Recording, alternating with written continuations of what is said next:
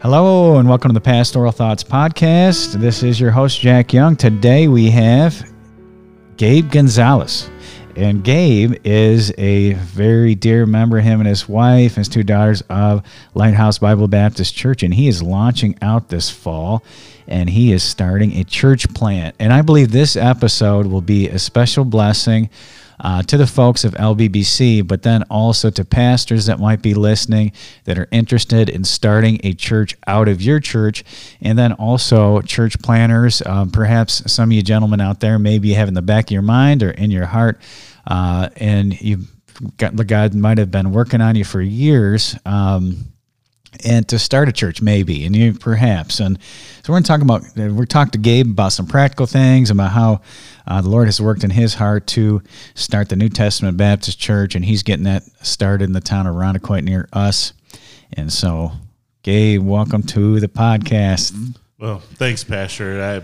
I um, yeah it's just an honor to, to be here. Uh, i was thinking about some of the other guys you've had on this podcast and i can't I'm finding it hard to fit myself in that list, eh. but I do appreciate the opportunity Amen. to well, talk about something that's on my heart. And you're a man of God, and God uh, has, has uh, spoken to you and, yes, and put put in your heart something to do for Him. And this um, this is something very exciting for the life of our church and the life of our ministry, the birth of another church. And I don't really think. As a church, there's very much more in the life of a church that's more exciting than starting another church. Yes, I yeah, and and to think about our the 35th anniversary just passed, mm-hmm. and that that I had really no, I didn't have any conscious thought that this was going to coincide with the 35th anniversary of Lighthouse Bible Baptist Church, and then just reflecting on that, kind of even um, was like, wow, the Lord's really doing something here. Um, just with the timing of everything Amen. as well. And I'm sure you're humbled by it, and I'm humbled by it. And uh, I mean, the Lord is in control of all of it. And uh, the the amazing thing is, Lord uses old sinners like us yeah. uh, to get His job done here on uh, the earth. Yeah, and uh, you know, the the hard part is just losing control and mm-hmm. just allowing and just going along for the ride of it, uh, while just going through the doors that He opens and and from my perspective, of course, your perspective, um, I mean, you you are in, um, you're in the cockpit, you're in the driver's seat. I am not, but uh, to me, it seems like the Lord has opened doors and the skids have been greased, and we've been just guiding guided into this um, launch this fall. Yeah. So when we first started talking about um, what the Lord has put in my heart to start a church, and this is going on um, two and a half years ago, probably mm-hmm. now, and um, the it just seemed as everything that has happened in my life up to this point has prepared me for a moment like we like we've had, and uh, in our initial conversations, I'm like, I don't know if this is really what the Lord wants me to do, but would you be okay with me just trying to find out if this is what the Lord wants us to do as a church and as a, me as a individual and us as a church? And uh, you were you were very gracious and and just um, saying, yeah, that's exactly um, the layout. Let's just see what God does, and let's you know, Amen. And with and with you, um, you know, I'm 100 percent supportive, but at the same time, I I um, definitely didn't push you into starting a church just for the sake of our own glory or sin. and you know I didn't want to talk you into it. I never had to. I mean, no, it was no. definitely you just going for it. No, it was um, it was definitely a um, as far as what from my perspective on your part is was just a check on am I going too fast rather than not needing a push to go further. Mm-hmm. It was more of is this the right time for our church to do this? Right. And um, and is this God's timing really? Mm-hmm. so uh, ultimately that's so the folks for for the folks who don't know you at all, just give it a little background so they can get a feel for yes. you and and just uh, just you know background of, of, what when you were saved and the whole nine sure. yards, how God's worked in okay. your life. So yeah, not to make it too long, uh, but uh, obviously testimonies can go on for hours. But um, but I was uh, I'm born and raised here in Rochester, New York, to uh, parents that came from Puerto Rico, and they uh, their marriage didn't last very long, but I was, and I only mentioned that because my father went to a Bible believing independent Baptist church, and my mother went to an independent Baptist church. So in that way, I was very unique in having pair, pair uh, two parents uh, that both had an interest in me hearing the gospel every weekend. And so no matter where I was or who I was with, I was still getting the gospel. And that was obviously plays an instrumental part in a young boy's life. And uh, and so I had a lot of fears about you know dying. I would get saved every day, every night before I went to bed. But then I really needed uh, it really s- just stuck with me after one Sunday school lesson. And um, so I stayed after the Sunday school lesson at Calvary Bible Baptist Church, and uh, Lillian Simpson, the pastor's wife, uh, after everybody had gone, led me to the Lord. And at that point, I really had a just an assurance that um, I didn't need to get saved anymore. And I was How old were you then? I was eight years old. Eight years old. time, 1986. So, um, and immediately there was a need for me to tell other people about Jesus Christ. I can remember that morning emptying out the church track rack and going to the apartment complex where I lived. And in between Sunday morning, Sunday evening services, going to every door of all the buildings and putting tracks under everybody's door. And you were told by the, the churches that you went to, they were sowing churches. So you knew once you got saved, I'm supposed to be a sower. Right. And um, and so you you grew up in these churches. Then then teenagers, you had some struggles, and then you came Yes. back, got right with the Lord. What age? At 26 years old, uh, my mother had obviously been praying for me for a long time, but uh, it got particularly bad towards you know during that time. And there was a man starting a church out of uh, Calvary Bible Baptist Church. He was starting a church on the west side of the city, and a very dynamic man, a very a man who had come from a rough background. And my mom had asked me to go to see to go hear him preach four weeks for four weeks, and she would never uh, bother me again. And so I agreed, knowing that I was really at the end of my rope here. And so I went, and by the second week, I had uh, submitted my life to the Lord. Uh, no matter the consequences of that decision, I was going to serve Him. And uh, immediately after that, I uh, really believe the Lord had called me to preach. I, I actually think it was probably when I was a kid, Sure. uh, but I never answered it at that point But that was your surrender to that the was call. that was my surrender to it, and I then and it was an introduction to church planting at the same time because you were start you were uh, a part of a church plant. that's right. So um, immediately I was um, the Lord had brought church planting into my life, and uh, so while I was going to school here at not in this building but at Lighthouse Bible Baptist, uh, being trained by Pastor Gugino, I was also um, involved in a new church plant. And uh, then tragically, that pastor Pat died suddenly, one year to the day that I had started going. And um, so at that time, you know, this is this is how I got into leadership. Okay, there were four guys that were solid Christians that have been Christians for a long time who were who made up the leadership after our pastor passed away. You know, what are we going to do? So here's the four guys that are solid Christians, and then they looked at me. Said we need a tie-breaking vote. if there's a, there should be a tie, we need somebody to break the tie. Hey, Gabe, why don't you come join us? and uh, and in these meetings and things like that. And so that was my introduction to church leadership. Yeah. And um, at that point, I was just zealous and just And, learning and, and, all that. and with just four people, you making it five, it was a really big deal yeah, for you. It- Uh, it- and it your was heart and soul was into that um, that small church. It, it really was the, the the pastor that we had was very motivational when it came, when it came to loving the Lord and giving a hundred percent of all that you have to Him, and he really galvanized this small group of believers, and we were just set on fire. And what was his name? His name was Pastor Tom Gonzalez. So Pastor Tom. And how old was he when he passed? You told He me he was was. 45. So here's a young guy. He only he only um, he's only the pastor of this church plant for one year. Correct.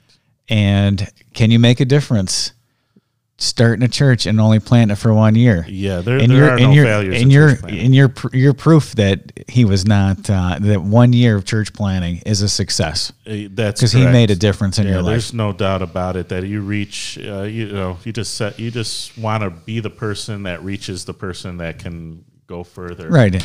And uh, and that's that, that was him. That was him. So he he started that fire in your life, and you've you've been a part of some other um, church plants here in Rochester. Um, but you but this this is this one coming up is different. Wouldn't you say? Yeah, this is a, a bit different because I'm going out as a pastor. Mm-hmm. Uh, and you know, it's every church plant is unique, and uh, each one is you're giving birth to another child. That child's unique. The personality is unique, and uh, so this one is also different in the fact of of the experiences that I've had before. So uh, it, you you are a conglomeration of everything that has happened before. Right. So I'm going in with more wide open eyes. and you have all these mentors, Pastor Tom being one of them. Yes. um, that are you're not doing it alone. They're they're in a sense going with you Right. into this church plant. And you're taking that wisdom. You're 42 years old. For those listening and don't know how old you are, Right. um, and so 42 years old, starting a church plant.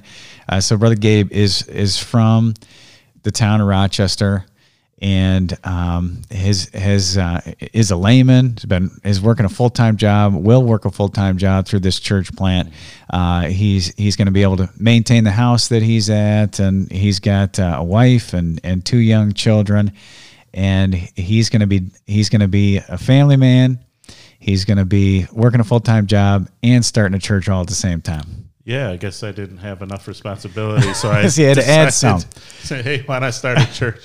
so so we'll, we'll get into well, so we'll get into some practical aspects and i really think and i'm excited about this i think it'll be a blessing we really um, gabe and i are a couple knuckle draggers we're not geniuses or we're, we're not uh, uh, inventing some we're not uh, inventing or reinventing the wheel but i think what we're planning on doing is a wheel that somebody else could um, could copy. And i'm excited about how the lord led. Uh, he and I we we looked at uh, one other building that didn't work out, United United Methodist or something like this, yeah, yeah, uh, Church of Christ. Church of Christ, and um, and talked about different places to rent. Uh, but then him and I both came up with the same idea. I had watched on YouTube um, something about the Seventh Day Adventist Church, and the guy on there mentioned that they rent their buildings a lot of times to Protestants Yeah. which we're not Protestants, we're Baptists, but but he was talking about Baptists as well. And I I called Gabe like the day of or the next day, something like that, and he said, well, you know, I've been thinking about that too. That's weird that you would say uh, rent from a Seventh Day Adventist church, and you had one in mind. Uh, yeah, I had looked up, you know, Seventh Day Adventist churches. Uh, I had called, you know, probably a dozen or more churches. That was going to be my first uh, try and to find and see if there's a place that we could meet, uh, where we could start a church. And um, so I had looked up Seventh Day Adventist churches, and there was one in uh, one of the areas that I was looking at to plant, and it's kind of out of the way. It's kind of hidden, and so I I didn't call it at first because um, and at also at that time, the United Church of Christ was interested in having us in, uh, which was a very it's a very prominent location. It's right in the middle of the town. Everybody knows where it is, and I was excited about the prospect of starting something there.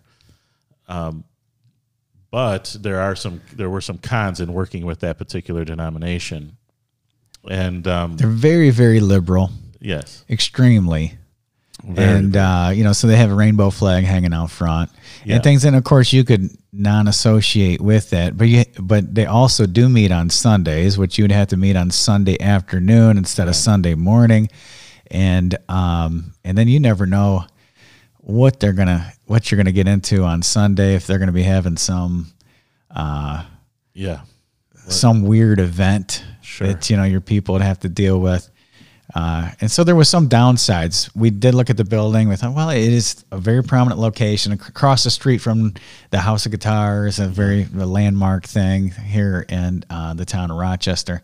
But there was definitely some downsides. Yeah, yeah. So it wasn't necessarily ideal, but ideal. But I was uh, excited about the prospect. But then uh, we had a conversation after you brought that up.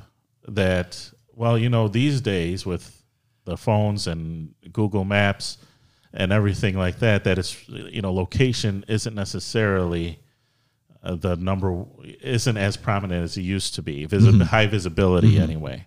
I mean, location is still a thing. Because it's not like you could have a huge sign out front saying New Testament Baptist Church. You couldn't have that in front of that particular building. Right. So a permanent sign isn't wasn't where there's a lot of traffic isn't as important.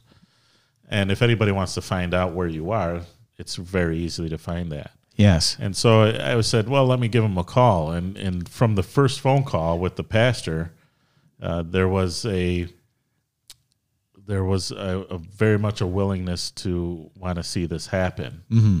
And um, and we prayed together and on the phone, and he was very receptive to the vision that I have of planting this church. And um, you know he understood the whole concept. I mean it's not a competition. It's more i mean yes we want we want solid bible believing bible preaching churches. Uh, and- but just as a matter of statistics uh, if every if every church in this whole county was filled to the brim there would still be a need for more churches. Yeah, absolutely. Yes. and he understood that. And um, and very much wanted to see us come in. So the nice thing about Seventh Day Adventist churches is that they are empty on Sunday because they worship on Saturday. Correct. And so we won't get into that particular denomination and their their particular beliefs, which they um, believe quite differently um, Yeah. than than we do. But the building is a very nice building, and there's lots of potential there. In that particular building that uh, Gabe is running, they have they have a big sanctuary. Then they have a a uh, basketball court and everything else. But what Gabe needs is just a room, nursery, and access to bathrooms. And they do have a nice, big, functional room that you could probably sit. I would say fifty people in there Yeah, comfortably pretty easy, yeah. And uh, and then they do have nursery right there, and then they do have bathrooms, and there's um, ability to have a little bit of food and fellowship there in that room. Yes. So there, there's a versatile facility right there. Right, and and so um, you can put your signage out there on Sunday. Put a sandwich sign. You could put maybe something on the front door or whatever. And and Gabe can stand out underneath the pavilion on Sunday and welcome people in. He's the only one on the premises. He quote unquote owns the place on Sunday. Uh, and so we talked to them about rent, and we did have to wait a while to get back on rent, and it came up. It was a four hundred and eighty dollars. Uh, 460. Four sixty. okay, so four hundred and sixty dollars. Um, when I when I went up to First Baptist Church of Black River, right outside the gates of Fort Drum, there was a a building there and a parsonage completely owned, but there was only two members. So I was starting with two girls. Um, but our bills for the property every month was far more than $460 a month. I mean, of course, it'd be wonderful to have your own building, but to only your bills only to be $460 a month is phenomenal. Um, tell what you t- tell um, tell the folks what you were telling me before the podcast about how much a storefront generally costs. Well, you know, when you're going to start a church and you're looking for a place, I think that's one of the biggest obstacles to starting a church. After you know the Lord wants you to do it, is finding where are we going to do it. And so I began to look at different um, avenues of finding a place. And so there's some retail that is. So I started researching retail, and I started to find out okay, how do they price it? And they price it differently. They price it per square foot per year, and you have to be mindful of that. Or What are the pitfalls of of renting a storefront, things like that, and the recommendation for a church plant to start in a storefront is to have 4,000 square feet. And that's if you want a, a, a decent sized auditorium and, a, and some cla- a mm-hmm. classroom. Because you need a nursery You need a nursery. At and you need bathrooms, and all that's factored into the square footage. All that is factored in. And so, you know, some of the places that I saw in our area in Irondequoit on East Ridge Road is some of them are fourteen dollars per square foot per year. So that would turn out to be, I don't know, like a dollar twenty a square foot per month, which right, so- is which four at least four thousand to five thousand dollars. four to five thousand dollars per month for a storefront. Yes, And, um, and and which is just an outrageous bill. So here you have a, a building to yourself, four hundred sixty dollars a month. Uh, you're going to be the only one there on Sunday, greeting the folks as they come in, and um, you have a nice little facilities that you don't have have any utilities to pay for. The one thing that we did have to get for the SDA was insurance, which is about fifty dollars more a month. Um, and so what you know, so what the uh, bill is is about five hundred dollars, a little bit more than five hundred dollars a month to have a facilities to start a church in. Yeah, just yeah, that's for the facilities, and you're going to have other things that you're going to need to pay for, but, um, but yeah, just to, so that you have a place that you know that you you, I mean, that's huge. So, Knowing so that you're going to be the only people there. I Yes. mean, most Sundays anyway.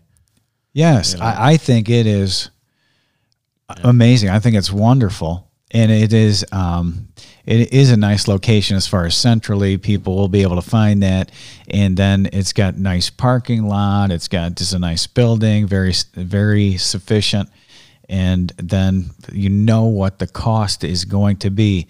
If something breaks down in the church, it's not your church. You're just a renter. They're paying for it. You're just paying for your rent. Right. Right. And so to start a church for five hundred dollars a month for the building, uh, paying that bill um, is is wonderful, and it's wonderful for us as a church as we're we're covering the majority of that cost out of our church, and and the cost is not really that much for a, a church plant. Yeah, no, it's it's um it, again, it's one of those things that we prayed about, and the Lord uh, was one of those things. Okay, is this the right time, Lord? And then they come back with a number that is exactly where we were thinking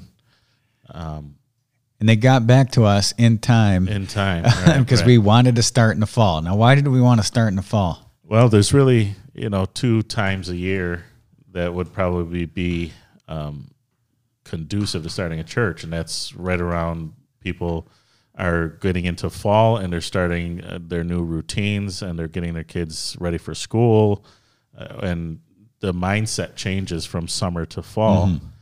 Or it's going to be after in our area up in the Northeast, uh, it's going to be when the weather breaks and you're able to get out again and go uh, canvas and knock on doors and things like that in the springtime. And but in the springtime, I think is even secondary to the fall, just because you are getting into that summertime where people aren't going to be thinking about church; they're Right. thinking about going on vacation. And that's what they say, whoever they are. Yeah, and I've read the church manuals. Is that, the- yeah, is that uh, fall is the best, spring is the second best, winter's actually the third best, the fourth best is summer. yeah, yeah. Well, we all know about the summer slump, right? It So- is, and it is a slump, uh, and so it definitely is. So we're starting in the starting in the fall. What are some of the startup materials and things that you needed to be aware of and that you needed to get? Well, because of the, uh, well, not just because of the the quick startup, but uh, just trying to keep it simple. I just wanted a gospel track that I could also use as a card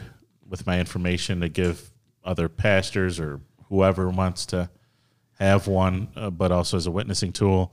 But then for the main push before our open to have a door hanger, and so I I just thought those two would be the essential things. instead of getting a variety of tracks or Right. So he's got two main brochures. Right. They look very nice. And, you know, I am definitely believe in your printed material should be well done. Oh, yeah. And then also should be unique to you.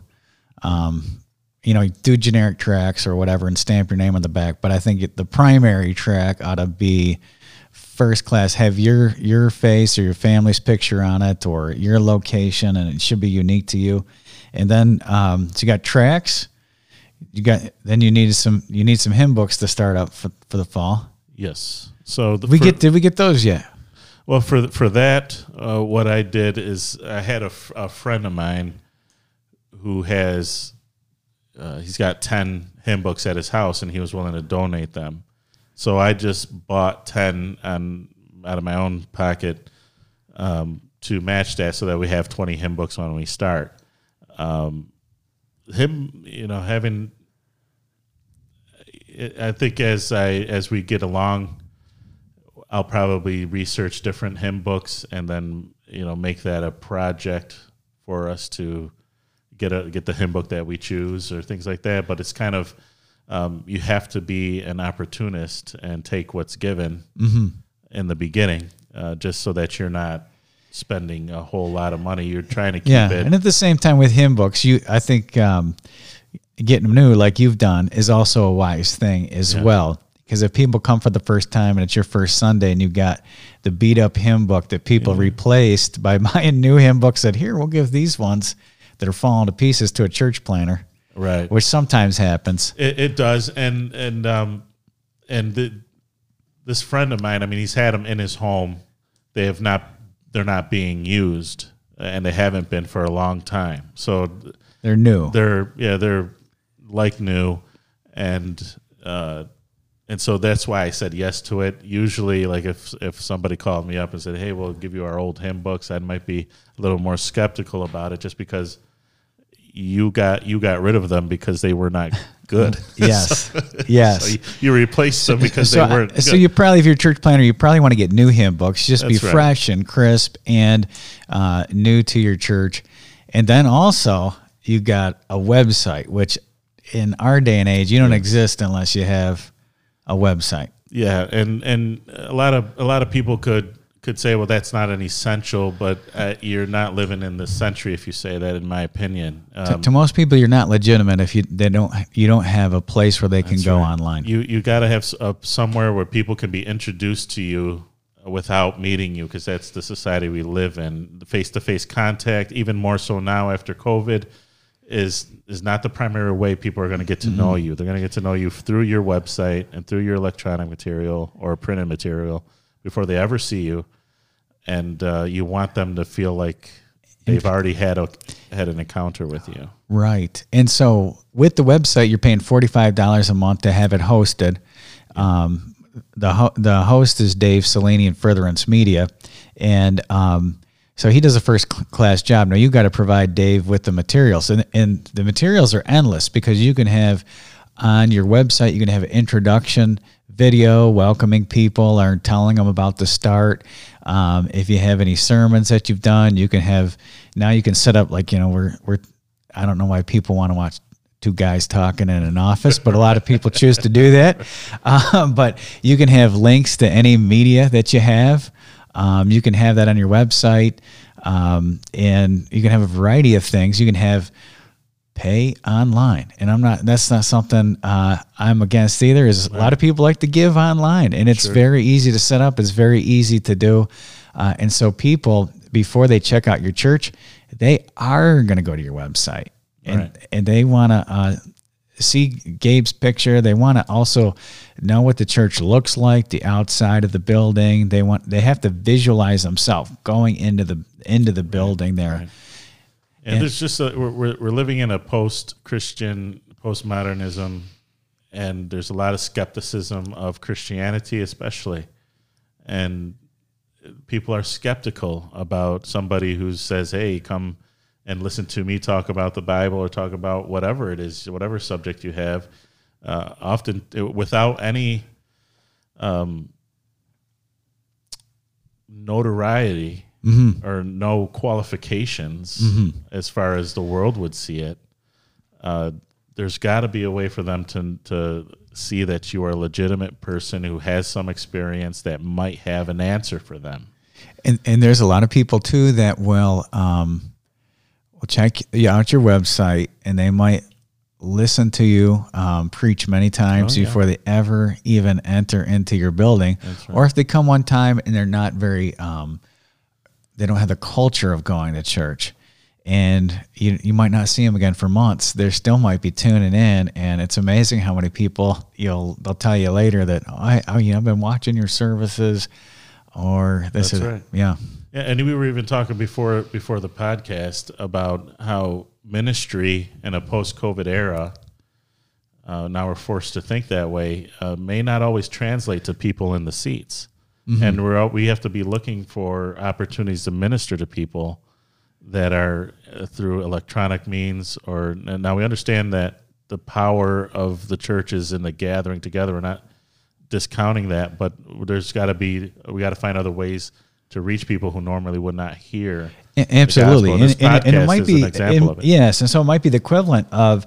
I mean, it doesn't replace, but it is another avenue to share the gospel, to spread the seed, is is by uh, the interwebs. I mean, all the different ways, whether it's um, uh, you know your your Facebook Live or your YouTube, your church's YouTube channel, or uh, the different downloads that you can have and reach out to people that way. Yeah, so having an avenue to, to drive traffic to a website is is I think is essential, which is why we, I you know we spent the money to do that. Absolutely. And so I, w- I would definitely encourage anybody who is starting a church that you just must. It's a must to get a website and it's a must to get a very good website. And then also put a lot of work into um, just bringing it up to snuff, making it first class, and, and, um, realize that that is really your front door into your church in the era in which we live. That's right, and it's really something you can just continue to improve upon too. So, Right. You know, you don't have to feel like it has to be all done. No, no, you don't. And, and and I am not a tech guy. And fortunately, I you know I try to seek out tech people at our church and put them into key places. Uh, but it unfortunately for us non techies, it is a necessity in this modern era. And I think uh, COVID has definitely sharpened a lot of churches in the um in the field or in that tech technology area. I, I know our church, for example, we were already um, streaming live and things, but we really didn't pay attention to it at all. But once that was a primary avenue for our church people when we were shut down for a couple months, uh, we really paid attention to it, and we tried to maintain that attention to it Yeah. and uh, not let it uh, die down in the back burner. So, yeah, so that was very important. And uh, anything else you need when you're starting a church? You need a pulpit, don't you? Uh, yeah. Um, you know, I thought about, you know, I do want my own pulpit. You know, there's, you know, every preacher's got their pulpit and, you know, it's something that I do want to have, but I also am in a place that has pulpits already. And so I just trying to not get too far ahead of myself. Trying to be Try to get to be patient. Uh, I'm just going to use the pulpit that they have there in the room. Mm-hmm. It is for me the only real um, must. It must be made out of wood. I'm just I have to have a wood pulpit. sure, the feel of it. I know, I understand. I love, I love nice pulpit as well. That's very important.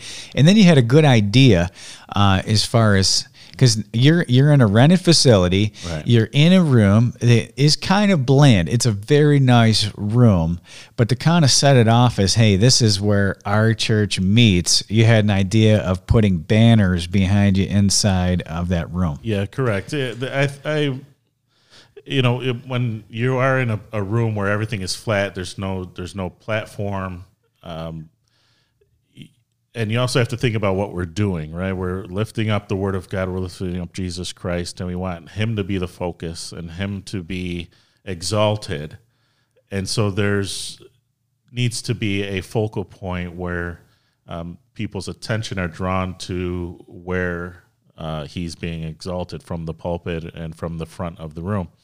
And so I I've seen other guys that have started churches in similar ways, and and there's they've gotten portable banners to put up behind them, and they'll say different words or whatever that they have as their motto or whatever it is. Uh, and I just found that is very much uh, something that needs to happen when you're not in a traditional room, a church building, a church auditorium that's already made to. It, it's, built with the focus. Yes, and it's kind of like your church logo and um, gives you a source of identity, and then also, yes, sets off the place where you're going to be speaking from. Um, but yeah, um, ph- philosophically, let me let me let me ask you this question. Um, in our era, we see a lot of churches inside of a city, and they'll start other churches, that- or they'll start other um, sites, and they call them um, they're satellites. They're a campus church, and um, and so we have churches across Rochester that have I don't know how many campuses. I mean, it's like an octopus, you know, just uh, tentacles all over the place. Uh, how come we are not um, starting LBBC Irondequoit campus? Well, I mean, there's a lot of reasons why. One, it's not biblical, but Thank you.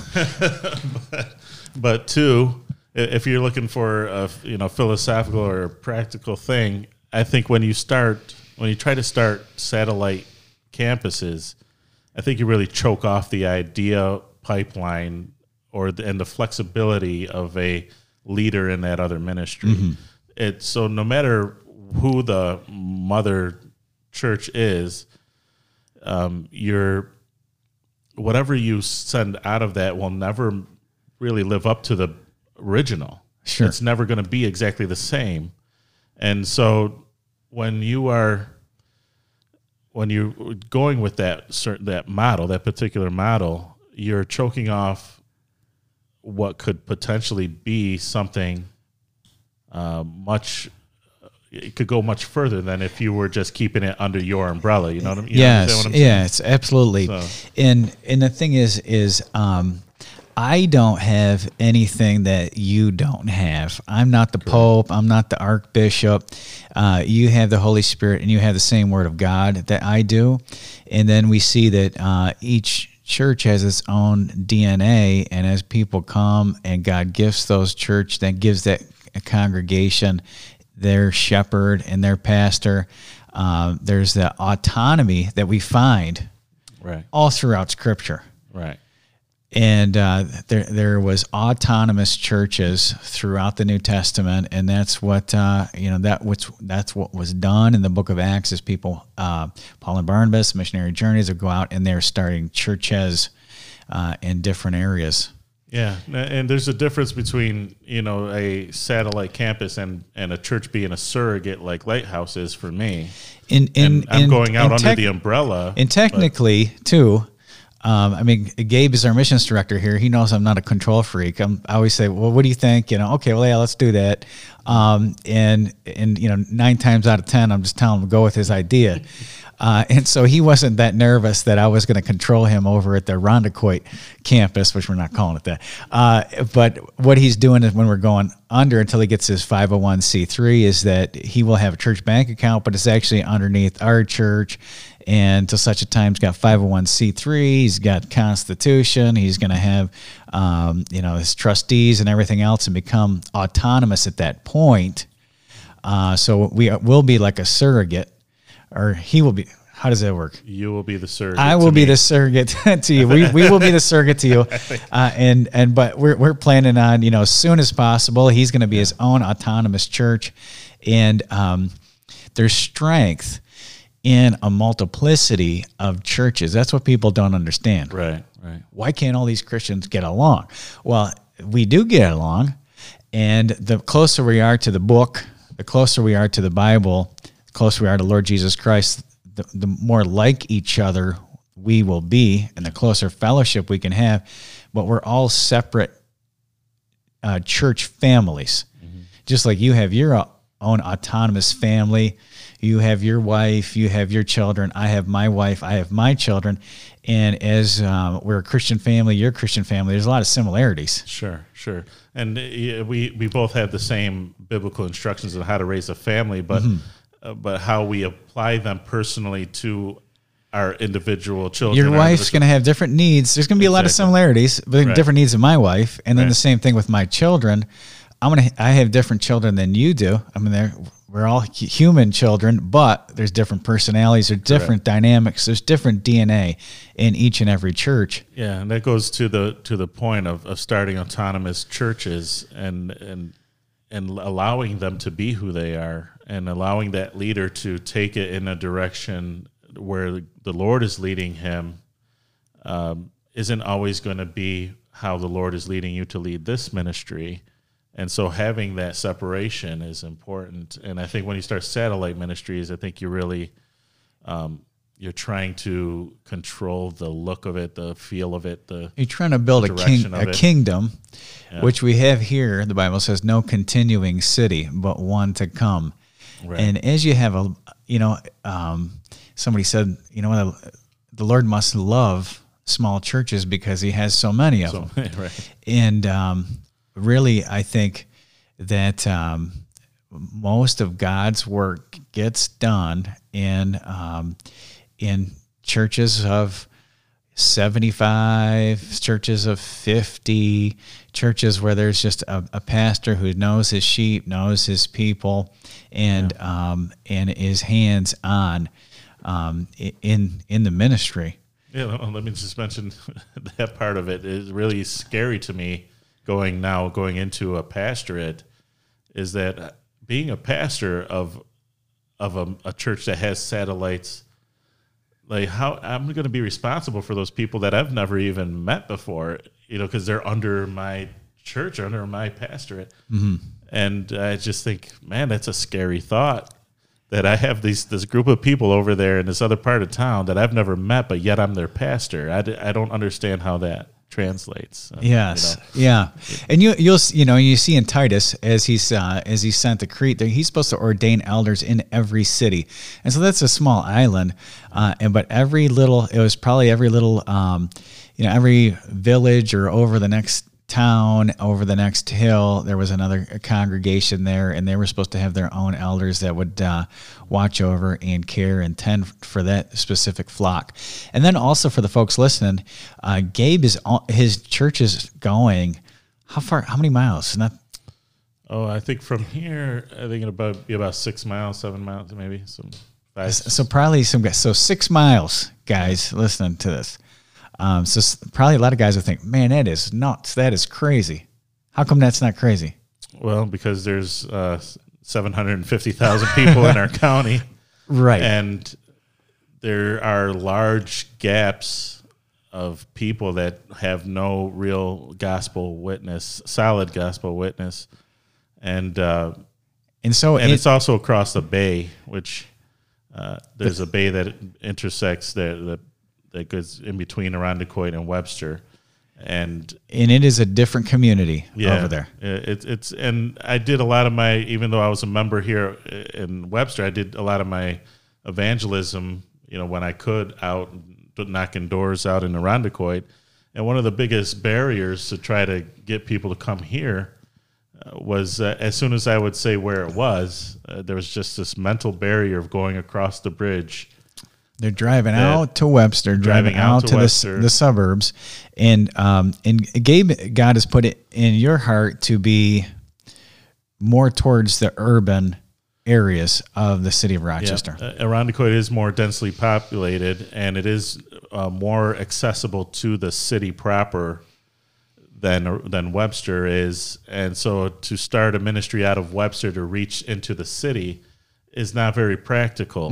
And um, so, having a church that's very close by to the city line to reach into some of these neighborhoods that are, are that are hurting bad, really bad. Uh, Rochester is one of the poorest cities in the nation, and the suburbs are some of the richest in the nation. And so, just to give you an idea, if you're not from this area, um, you know it's it's a, there's a very great disparity between suburbs and city, but it'll be strategically positioned where we are to reach right in. Um, and as, as soon as we and where and, and so where Gabe is going to be now. We went out canvassing. We had a what we call a Super Saturday. We had about thirty people out um, was it last, it was last Saturday. Last? Saturday, yeah. yeah. So last Saturday, and now the area that myself and my kids were at, we did some multi-million dollar homes, and they were only within a few minutes of Gabe's church. But at the same time, within a few minutes of Gabe's church, there are um, high rises. Correct. And uh, so you go from the richest all the way to the poorest. He's right on the edge where um, people in the city would come to it, uh, but people that live in the multi million dollar homes would not be scared of, or feel endangered to come to your church location. Yeah, correct. I I did uh, at one point start a church in the inner city uh, on Lyell Avenue in the city, and you know while it's it's great work, if if you're not fully supported, if you're trying to do a bivocational and and start out not in not have to spend two three years raising support. Um, it's very difficult because of the amount of time you have to spend with people and the amount of time that it takes to get um, enough people there to be self-supporting. Uh, you may never get there in that context uh, because uh, the, the the people that have you know it kind of feels kind of strange to say it, but the people that have a more stable work or more stable life that live out in the suburbs aren't going to come into your church unless they're already saved and already Right. have a burden for the people there. Um, and if you are going to reach just the people in that neighborhood, you're going to have a, a whole group of people that need intense, intense counseling and time, and it's um, and they don't have any money. So you're having, so if you're ever going to be self-supporting, it's it's just going to take a very very long time. It's going to be very very discouraging. Um, you have to be a, you have to almost be a missionary, being fully supported to go in full time in that context. So if you so you And, have to when- find and a- your uh, church would somewhere al- between. always be like a mission if you were just right in the inner city. Yeah, you would always you would always be a mission. You know, you you won't ever be um, not ever. I can't say that, but it would take it would take a lot. It, it, would take Yes, ab- yeah, a lot. absolutely. Um, and so, um, so brother Gabe is kind of right, right there on the edge. Let me let me ask you this. So there's, um, let's say there's some a guy out there. He's listening to this. Uh, he thinks he doesn't know for sure if it's him or a crazy idea, but he's thinking about starting a church, and he might be in a situation like you, where he's been uh, uh, just a faithful member of a local New Testament church. Uh, he's known the Lord for years. God's putting different um, men in his pathway to train him, and he's thinking about starting a church. But he's thinking, you know, I work forty hours a week. Um, how in the world would I have a time to um, to start a church, to prepare sermons and preach? What do you think? You don't know necessarily, but what do you think your your schedule is going to be like? Well, you know, obviously, time management is something that you have to have if you're going to be a bi- bivocational church planter. Um,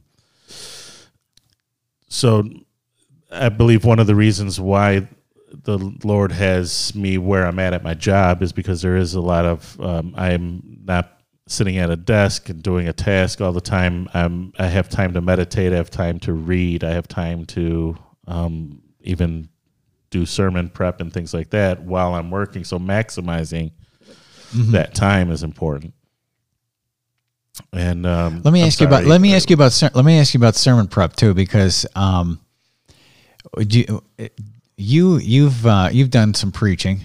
Yeah, You think you got a bunch of sermons in the hopper ready to go? yeah. As soon as I uh, knew for sure that this was going to happen, I've been. Uh, I, I've always carried around a bunch of ideas. I'll just if I if I'll wake up in the middle of the night or whatever something, or I. I a lot of times while you're preaching, I'll, I'll get the Lord fellas, will put uh, a thought. that's uh, that's how you know you're called to preach. If the preacher's up there preaching, you think I'd say it this way, or you know, it would be good to hear a sermon on. th-" Yeah, I or- think maybe you might be called to preach if the, if your mind works that way. if, yeah, if, if if you're uh, if you're coming up with three point outlines based on your pastor's sermon or Yeah. on a on a text that he's in, not even really talking about it, but you could see another sermon in that, Right. And you know, yeah, you're probably called to preach. but that so I'll do that just quick in my phone, put in an idea or a, I a thought, oh, I thought you were texting out there. You were texting your, so, or you're posting on Facebook or something. Uh, no, it's, uh, but uh, so I've always carried around a list like that. So as soon as I knew that this was going to happen, I started developing, uh, you know, different outlines, and then as I get as the Lord leads, and you know, He's gonna, I'm, I'm sure He's gonna draw from that well. And you're going to do a I've already Sunday had. school and a Sunday AM, Correct. and then you're going to do some sort of a midweek Bible study. Yeah, as we get going, I you know right now I think about after I get uh, a good pace going preaching on Sundays, uh, then I'll, I'll add a midweek, probably sometime in October is what I'm thinking now. Yeah. Doing something online midweek, and then uh, we'll see how it how it goes. Maybe I'll end we'll end up uh, renting more time in a midweek and doing in person. Uh, so you know, just kind of taking it step by step, and um, so yeah, so I you know just trying not to get too far ahead of where the Lord has me, and I also know this is going to stretch me, no matter who you are or Yeah. how prepared you are uh, when you when you're doing this for the first time. It, for the it's And if, going if, stretch if, yourself. if guys are listening to this and you're thinking about starting a church in the next five years, or any, if you ever get an opportunity to preach, by the way, um, take notes in a, such a fashion that uh, a year or five years from now, you could look at those old notes and know what in the world you put in those notes. so be kind to your future self, you preachers out there. Um, but you know, at the same time, yeah, be collecting every every wise squirrel collects nuts. You know, you pack, you know, you're you're storing up for the the winter. The ant prepares for the winter. It says in Proverbs, and uh, she prepares her meat in the summer.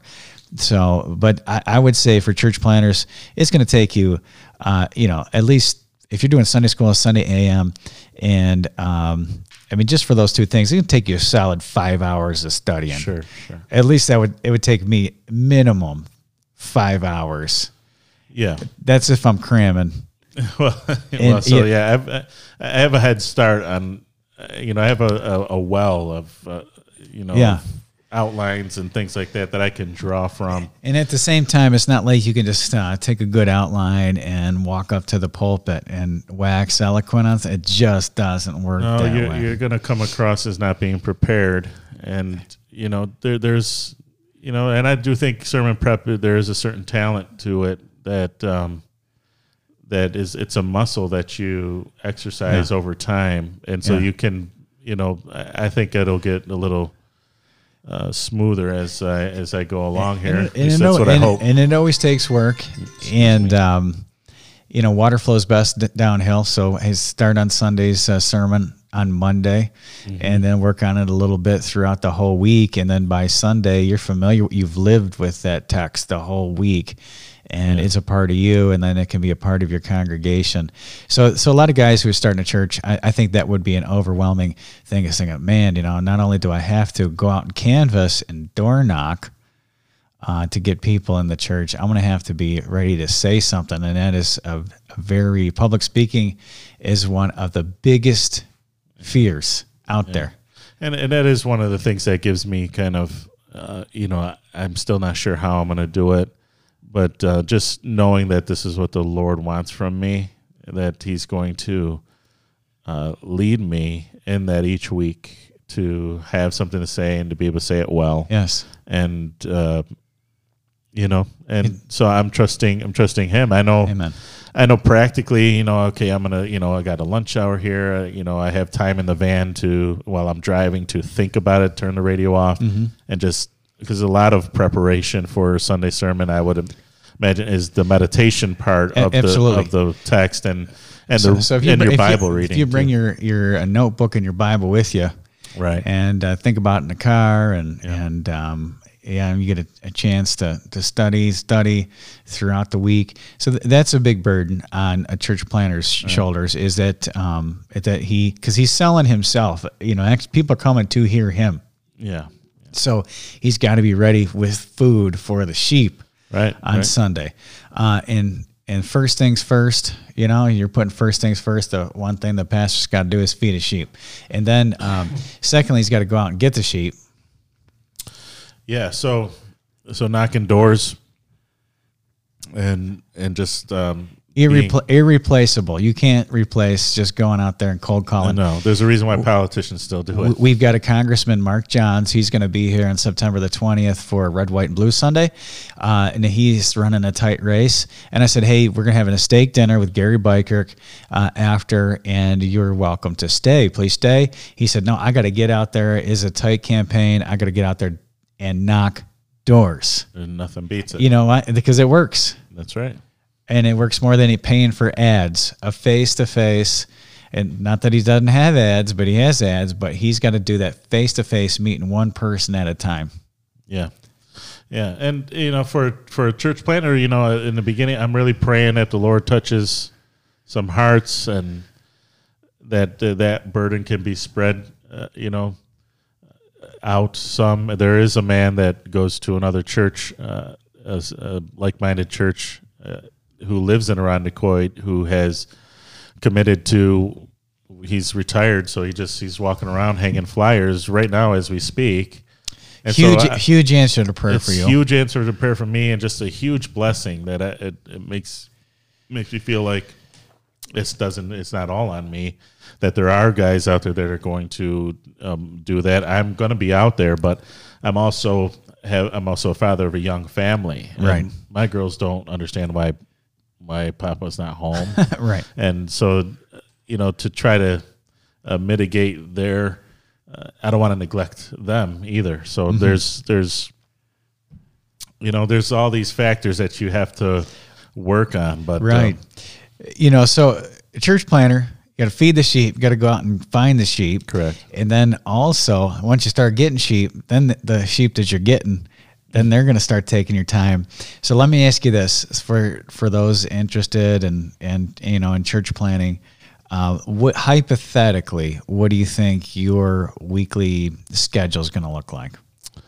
All right. Well, you know, Sunday morning I'm going to preach. So we'll start with Sunday. Mm-hmm. So you know, I'll get up and and do those things, and uh, prob- and then Sunday evenings I'll be coming to church here, and so you know the yeah so I, like you said monday morning i'll probably already have an idea of where i'm going. Uh, I'll, at least by the end of monday i want to know where i'm going next sunday. Mm-hmm. and so then i'll uh, probably spend an hour each day from that point on preparing the sermon. Thursdays is going to be my uh, main day thursday evening that i go out and knock doors.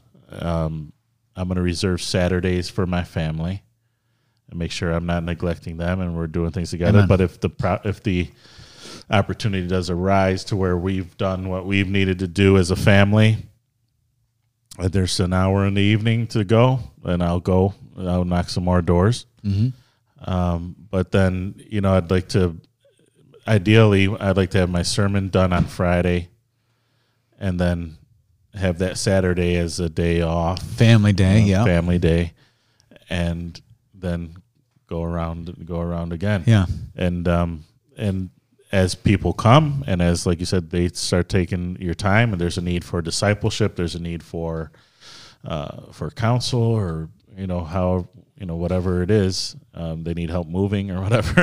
Right, all that right. stuff. Then you know we're gonna have to just you know adjust. adjust to that yeah. you know, but up, up until there's people, you know, you just kind of just go with, and you got to be satisfied with the work, not with the what you know with, you know, I have to be satisfied in the work that I'm putting into the sermons and into mm-hmm. the door knocking. And at first, it's going to have to be your satisfaction because you're not going to necessarily see it in the congregation all every no. week. So, yeah, we were we we were talking and uh, we did devotional last uh, Saturday, from Leviticus, and it says, "In the fifth year, you shall, in the fifth year, you shall eat the fruit thereof." And there's a principle in uh, pastoring that it takes, you know, five years to start yeah. really reaping the benefits of your pastoral work and your pastoral ministry, and uh, and so you're trying to get you're trying to get a mindset. I know this. You're trying to get a mindset of you're seeing you're doing the long game. That's right. Don't get into this um, thinking that you know you're going to be your congregation you're going to be able to quit your job in a year You know, the, it's it's being satisfied with the work. The work has got to be the mm-hmm. thing that that motivates. Obviously, we're we're working because we've been saved and we want others to be saved, and we want we know that the Lord has ordained church planting and door knocking and witnessing. That's why we're still here on this earth. So you you have your overall purpose that we all share as Christians, but as a church planter, uh, you got to have uh, you've got to find encouragement in the amount uh, and and the amount of time that you spend on your sermon. For instance, I was able to spend the amount of time I wanted to spend on my sermon. That is a win Right. there I was able to go out for two hours and I knocked fifty doors and um, that's a win. That's a win. Yeah. That, that's your encouragement. Not mm-hmm. that anybody comes to church from that. Right. Not that anybody got saved or, or anything like that. And success it's, is it's in obedience, it's not in results. Right, And- but if we're obedient, we do see results because there is the law of sowing and reaping. Yeah, there's the hope. Yeah, you Yeah. have the hope that what you're doing is going to. and know. and just like this podcast, I do a podcast number one for myself. The blessing I get from it, and the same thing with sermon preparation. If I don't enjoy Right. what I'm getting from God's word, how is anyone else going to enjoy that? Uh, and then also out souling, I get to be obedient to the Lord Jesus Christ. I get to tell other people about the Lord Jesus Christ. I get to glorify God and magnify God by making him known. And if someone responds to that, praise the Lord. That's Amen. just the gravy on top. Yeah, and and so so you some you know being in the next town, you know there are people that live in Irondequoit that do come to this church, and so you can may say, well, why do you need a church over there? Well, because there's only a certain geographical area, uh, a certain amount of geographical air, area that a church can be effective. Absolutely. And so how many people live in Irondequoit? there's fifty thousand in the entire town. Okay. Um, the And- east side of it, there's probably about twenty two thousand that were will be that are kinda right, cl- right close by. And uh, in in Webster, we have just I think it's just shy of fifty. Yeah, it's about you're about at It's like high, 46, yeah. So like that. 45, 46,000. And so there is many people, and we, you know, we have our hands full just trying to um, stay at people's doors in Webster. I mean, that's that's hard work just doing that. Yeah, yeah, and, and uh, I just want to touch on one other thing about your uh, my personal devotional time. You mentioned what my schedule is going to be like, Mm-hmm. and there's going to be that huge pull to make my sermon prep my personal devotional Yeah, time. terrible. and that is a death knell to any p- preacher out there, Amen. prospective church planter Amen. out there.